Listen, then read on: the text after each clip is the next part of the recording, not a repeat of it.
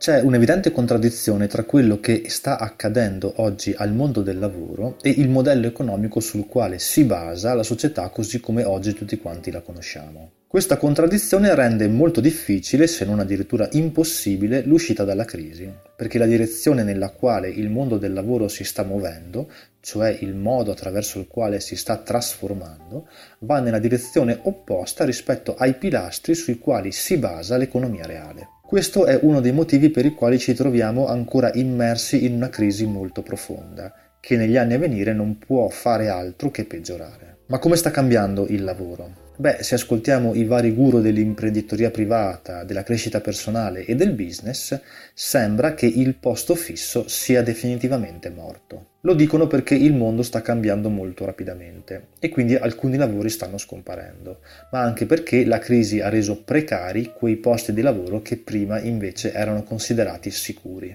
Anche se il posto fisso in realtà non è morto perché ci sono ancora i concorsi pubblici e le grandi aziende solide che assumono a tempo indeterminato, in realtà i dati Istat concordano con questa visione. Tanto per fare un esempio, soltanto negli ultimi 12 mesi i lavoratori a tempo determinato, quindi i precari, sono aumentati quasi del 9% e contemporaneamente sono diminuiti quelli assunti a tempo indeterminato. Per questi dati vi lascio qui sotto nell'info box il link diretto alla pagina dell'Istat.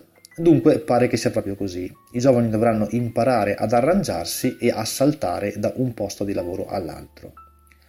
Ora però la domanda che ci dobbiamo porre è tutto questo a cosa porterà?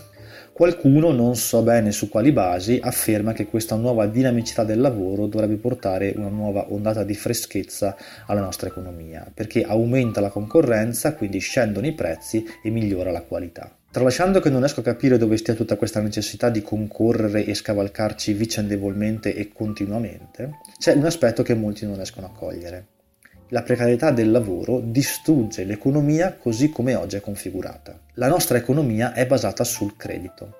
Questo vuol dire che le persone hanno bisogno di prestiti perché non hanno decine di migliaia di euro da investire in nuove attività oppure nell'acquisto di una casa. Le aziende, gli esercizi commerciali e qualunque iniziativa imprenditoriale ha bisogno di un prestito da parte di un istituto finanziario. Ma se la precarietà diventerà la normalità chi avrà più i requisiti per ottenere questi prestiti?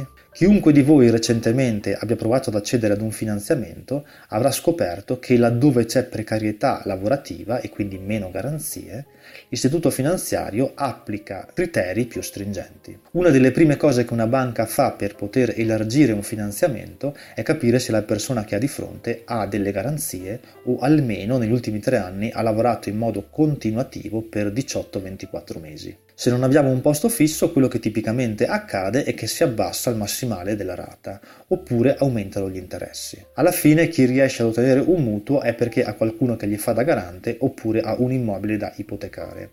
Qui sotto nell'info box vi lascio un articolo del Sole 24 ore che spiega molto bene come oggi il 90% delle persone che riescono ad accedere ad un prestito siano lavoratori a tempo indeterminato. Dunque, se i lavoratori che sono sempre più precari non riescono ad accedere ad un credito, come fa la nostra economia a risollevarsi, visto che è basata sul credito? Beh, la risposta è molto semplice, non può.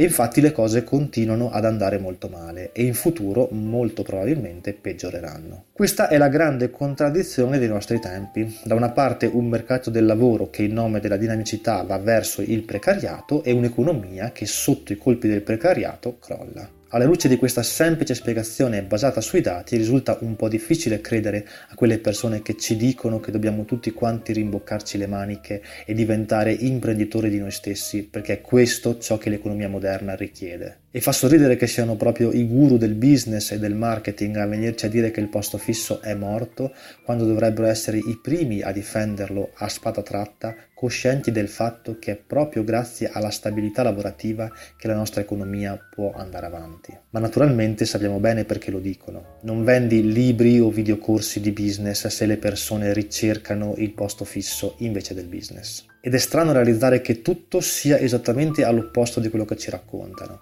Se domani tutti quanti aprissimo una startup, l'economia crollerebbe.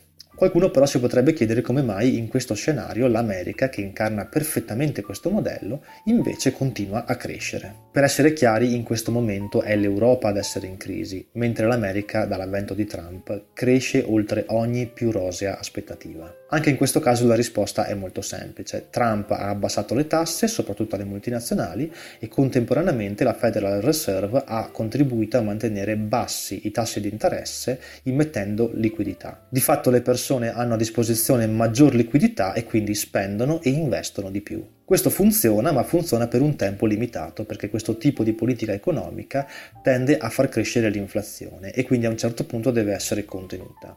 Tra l'altro, stando ai classici cicli dell'economia, la pacchia per l'America dovrebbe finire entro la fine di quest'anno. Allora, in conclusione di questa breve analisi, la domanda che ci dobbiamo porre, come al solito, è che fare? Beh, come prima cosa smettiamo di credere a quei guru che ci dicono che dobbiamo tutti quanti diventare imprenditori di se stessi. Questa cosa, soprattutto in Italia, equivale ad un suicidio economico. Questo non solo perché se parlate con un qualunque imprenditore vi racconterà come si lavora tanto, si hanno un sacco di problemi, di burocrazia e si devono pagare tasse molto elevate, portando a casa uno stipendio piuttosto contenuto, ma anche perché in un mercato così debole la maggior parte delle attività commerciali stentano a crescere. Chi ha un posto fisso e non vuole intraprendere un percorso di decrescita, di cambiamento come quello del sottoscritto, se lo tenga molto stretto e non gli salti mai in mente di andare a fare l'imprenditore. Piuttosto si prenda un part time, lasci un po' di spazio ad altre persone che hanno bisogno di lavorare e si goda un po' di più la vita. Per tutti gli altri è molto importante ricordare che con tutta probabilità siamo sull'orlo di un nuovo tracollo economico